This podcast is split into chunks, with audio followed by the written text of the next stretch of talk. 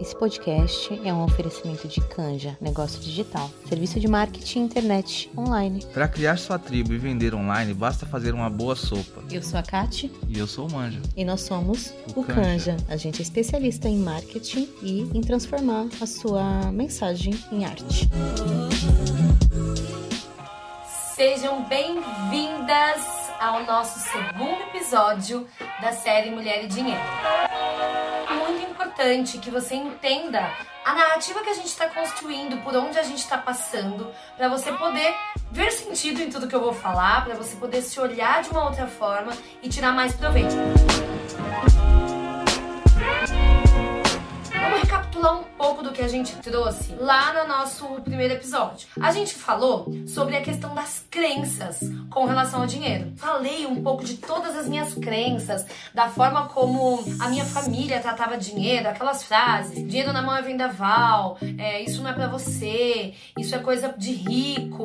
E tudo isso vai internalizando a gente e a gente passa a usar o óculos, lembra que eu falei? Das crenças e enxergar o mundo dessa forma. A gente entendeu também quais eram as estratégias que geralmente a gente acaba usando para poder se sabotar, né? E eu falei que os comportamentos que a gente usa, ele é estratégia para não ter que olhar para esse assunto, para não ter que ir contra todo esse grupo de crenças negativas que a gente tem. A gente também falou dos mecanismos que a gente desenvolve para afastar o dinheiro da nossa vida, que é para ele nem chegar perto, que é para ele nem trazer problema pra gente. Então a gente gasta, as coisas começam a acontecer. A gente também falou sobre as questões sociais, envolve o papel da mulher na sociedade e o quanto que isso fica muito forte dentro do nosso conjunto de crença, dentro da nossa psique, dentro do nosso interior, fazendo com que a gente tenha comportamentos automáticos que a gente nem percebe e aí a gente acaba fazendo, reproduzindo e se mantendo, tipo, cara, na merda, assim, toda endividada, toda cagada, com uma dificuldade enorme de olhar para nossa questão financeira. A gente também falou, o dinheiro é, é sobre poder sonhar. O dinheiro não é um papel, é, é sobre você acreditar que é possível sim você realizar as coisas que você sonha, né? Não ficar só naquele coisa, ah, isso nem sonho, isso é coisa de rico, não é pra você. Fulano consegue, mas você não consegue. E aqui, quando a gente falou tudo isso, a gente tava falando muito a respeito de como a gente foi criada, domesticada para pensar e imaginar a nossa relação com o dinheiro. E mais importante, eu também falei sobre aquele lance do vai vir um príncipe encantado que os filmes, as novelas, os contos de fadas sempre trouxeram pra gente, que viria nos salvar. E a gente vai falar bastante sobre esse efeito do príncipe encantado, do como ele devasta a nossa mente, como ele tira de nós um poder, uma autonomia e tudo isso tá muito relacionado com a forma como a gente lida com o dinheiro. Então hoje a gente vai aprofundar mais um pouco, como eu prometi pra vocês.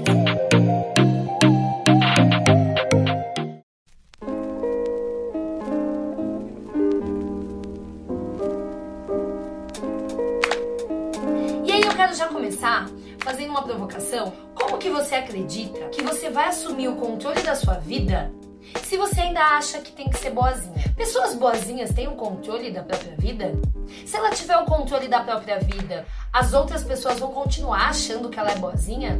Percebe que já começa aí? Se você quer agradar as pessoas, se você quer ser boazinha, se você quer ser amada porque você é aquela que, cara, se dá bem com todo mundo, sabe, não quer conflito, desculpa, não vai ter controle financeiro.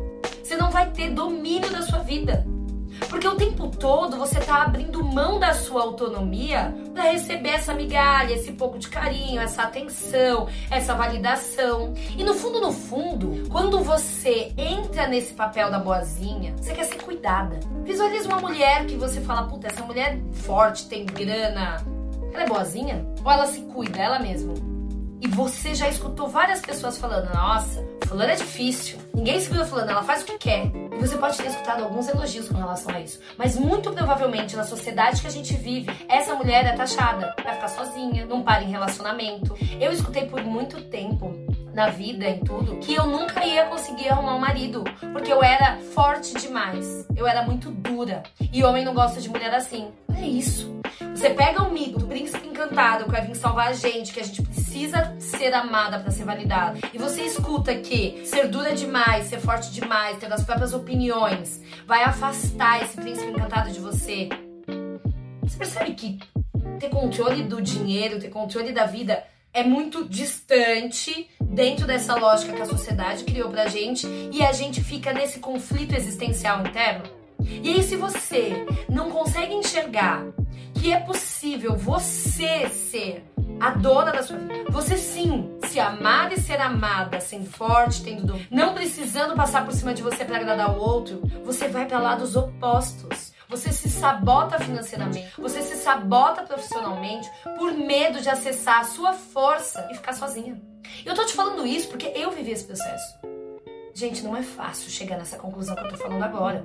Eu pastei horrores, eu me fudi horrores. Mas é por isso que eu tô aqui falando isso pra você. Pra que isso seja um gatilho e você olha e fala: caralho, isso tá acontecendo comigo. Eu tô aqui pra te incomodar. Eu não tô aqui pra te dar a receita do sucesso como ganhar um milhão. Não é, não é essa ideia. Não é comigo. Eu tô aqui para te incomodar. Eu tô aqui para você olhar para você, para sua vida, pra forma como você tá fazendo as coisas e se questionar. Não dá para você ter resultados diferentes fazendo a mesma coisa que você fez sempre. Não dá para você ter o domínio da sua vida acreditando que você precisa ser boazinha para ser amada. Não dá. Não dá. Vai estar tá sempre na pindaíba do dinheiro. Foi assim comigo.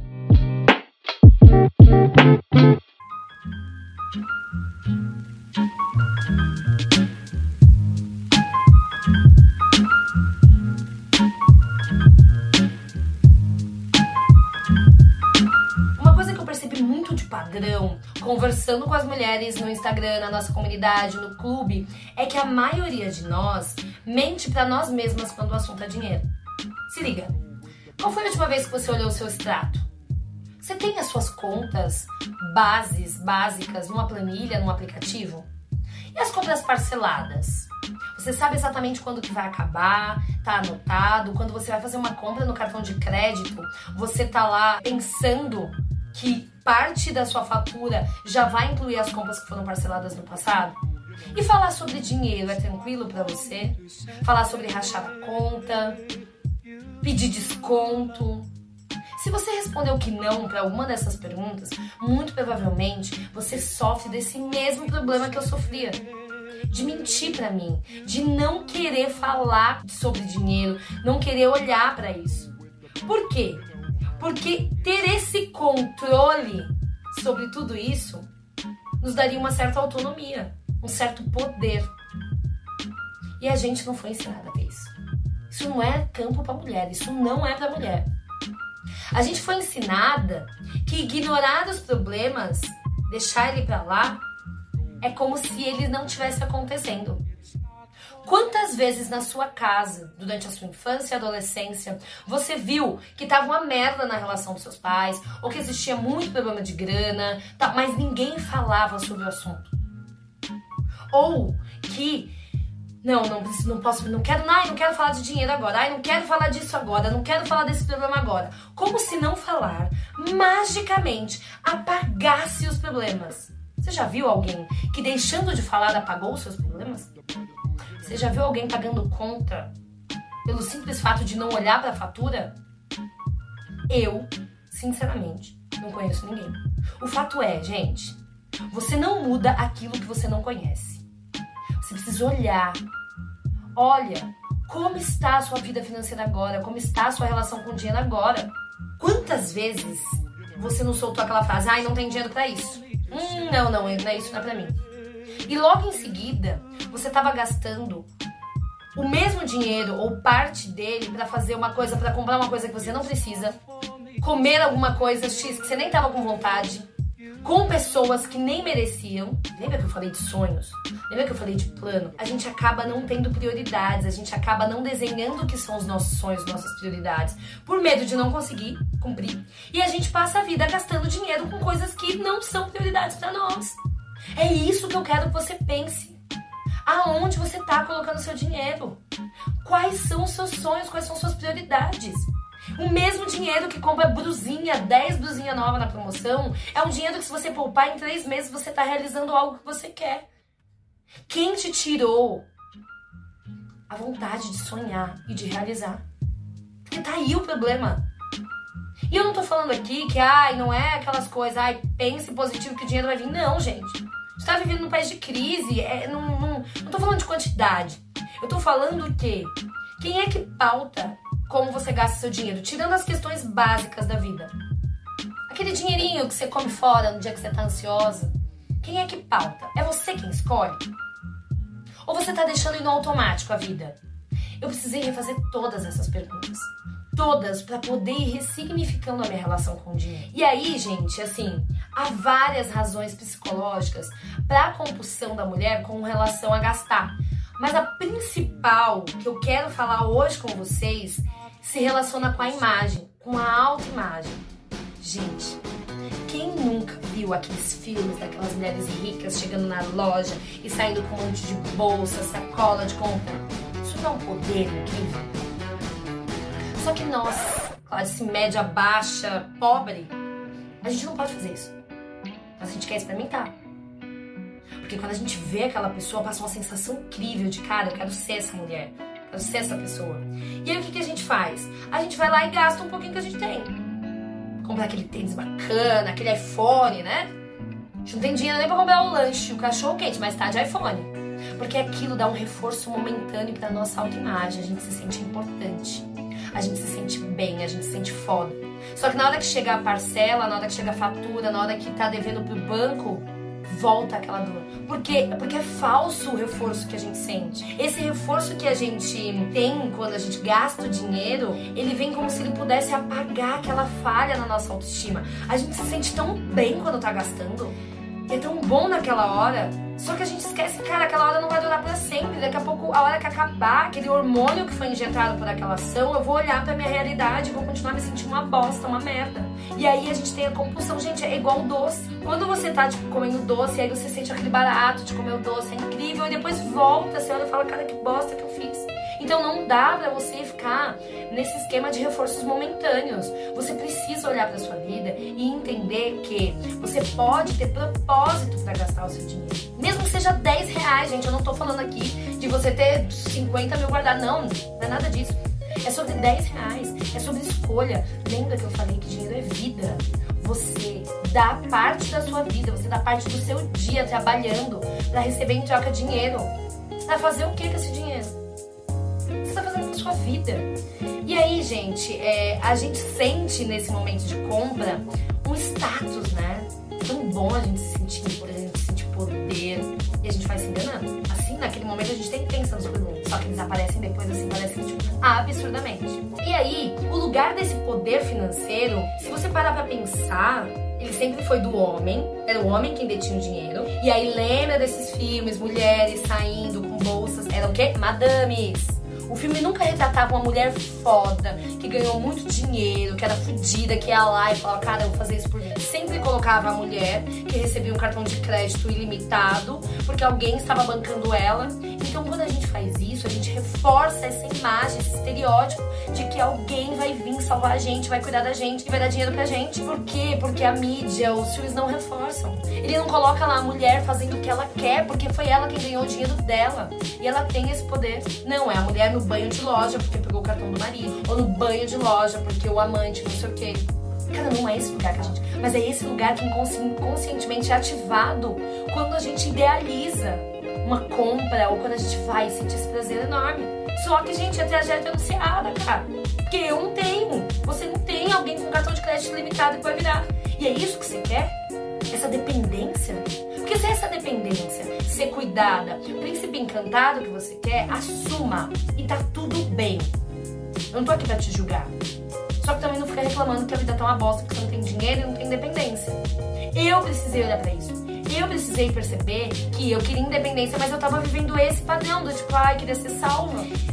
E, gente, a pergunta central pra você olhar para isso é: quais são os seus planos pro futuro? Tô falando futuro 5, 10 anos, não onde você vai estar quando você tiver com 70 anos? 80. Quem vai cuidar de você? Você tem dinheiro guardado para isso? Porque a aposentadoria a gente não vai ter, né? A gente já sabe disso. E aí? Onde você vai estar? Como você vai comprar seus remédios? Onde você vai morar? Como vai estar a sua vida? Já parou pra pensar? Não? A maioria de nós não parou, sabe por quê? Porque inconscientemente a gente tem que alguém vai cuidar da gente. Só que, meu amor, se nem nós estamos cuidando da gente, se a gente não tá preocupada com o nosso futuro, eu não posso nem, te, nem não quero nem te falar como que vai estar tá você com 80 anos, gente. A provocação de hoje é como eu quero estar com 80 anos? Aonde eu quero estar? Com quem eu quero estar? Porque se você imagina que vai ter pessoas cuidando de você, pode ter certeza que durante a sua vida, pouco esforço você vai fazer para poder retomar sua autonomia e poder. Agora, se você imagina que você não quer terceirizar o fim da sua vida, a sua felicidade, a forma como você vai finalizar os seus dias para a mão de alguém e esperar que essa pessoa tenha um bom coração e cuide de você, acho que já é o momento de você começar a pensar o que você pode fazer hoje para começar a construir o seu poder e a sua autonomia financeira. E é isso que eu quero te convidar a fazer. Esse é o exercício e o aprofundamento que a gente vai fazer para os próximos dias, até o próximo episódio da série, onde a gente vai entrar mais fundo. E é isso. Não vim aqui pra gente ficar chorando e reclamando. Eu vim aqui trazer realidade. Só foi olhando para isso que eu virei e falei, caralho, não. Quando minha mãe um dia virou pra mim e falou assim: Você não vai querer ter filho? Quem vai cuidar de você quando você for velha? Eu falei, caramba, não vou ter filho.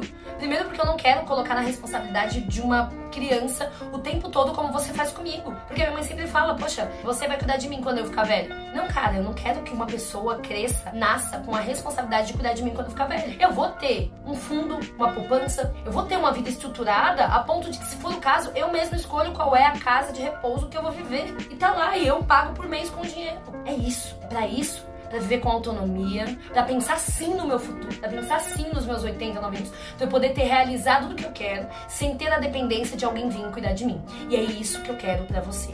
A nós. Nem que a gente funde a casa das velhinhas ressignificadas. Vamos mudar? Vamos transformar? Eu conto com você. Chama todas as amigas, bora transformar e fundar o asilo da ressignificadas, tá bom, queridas?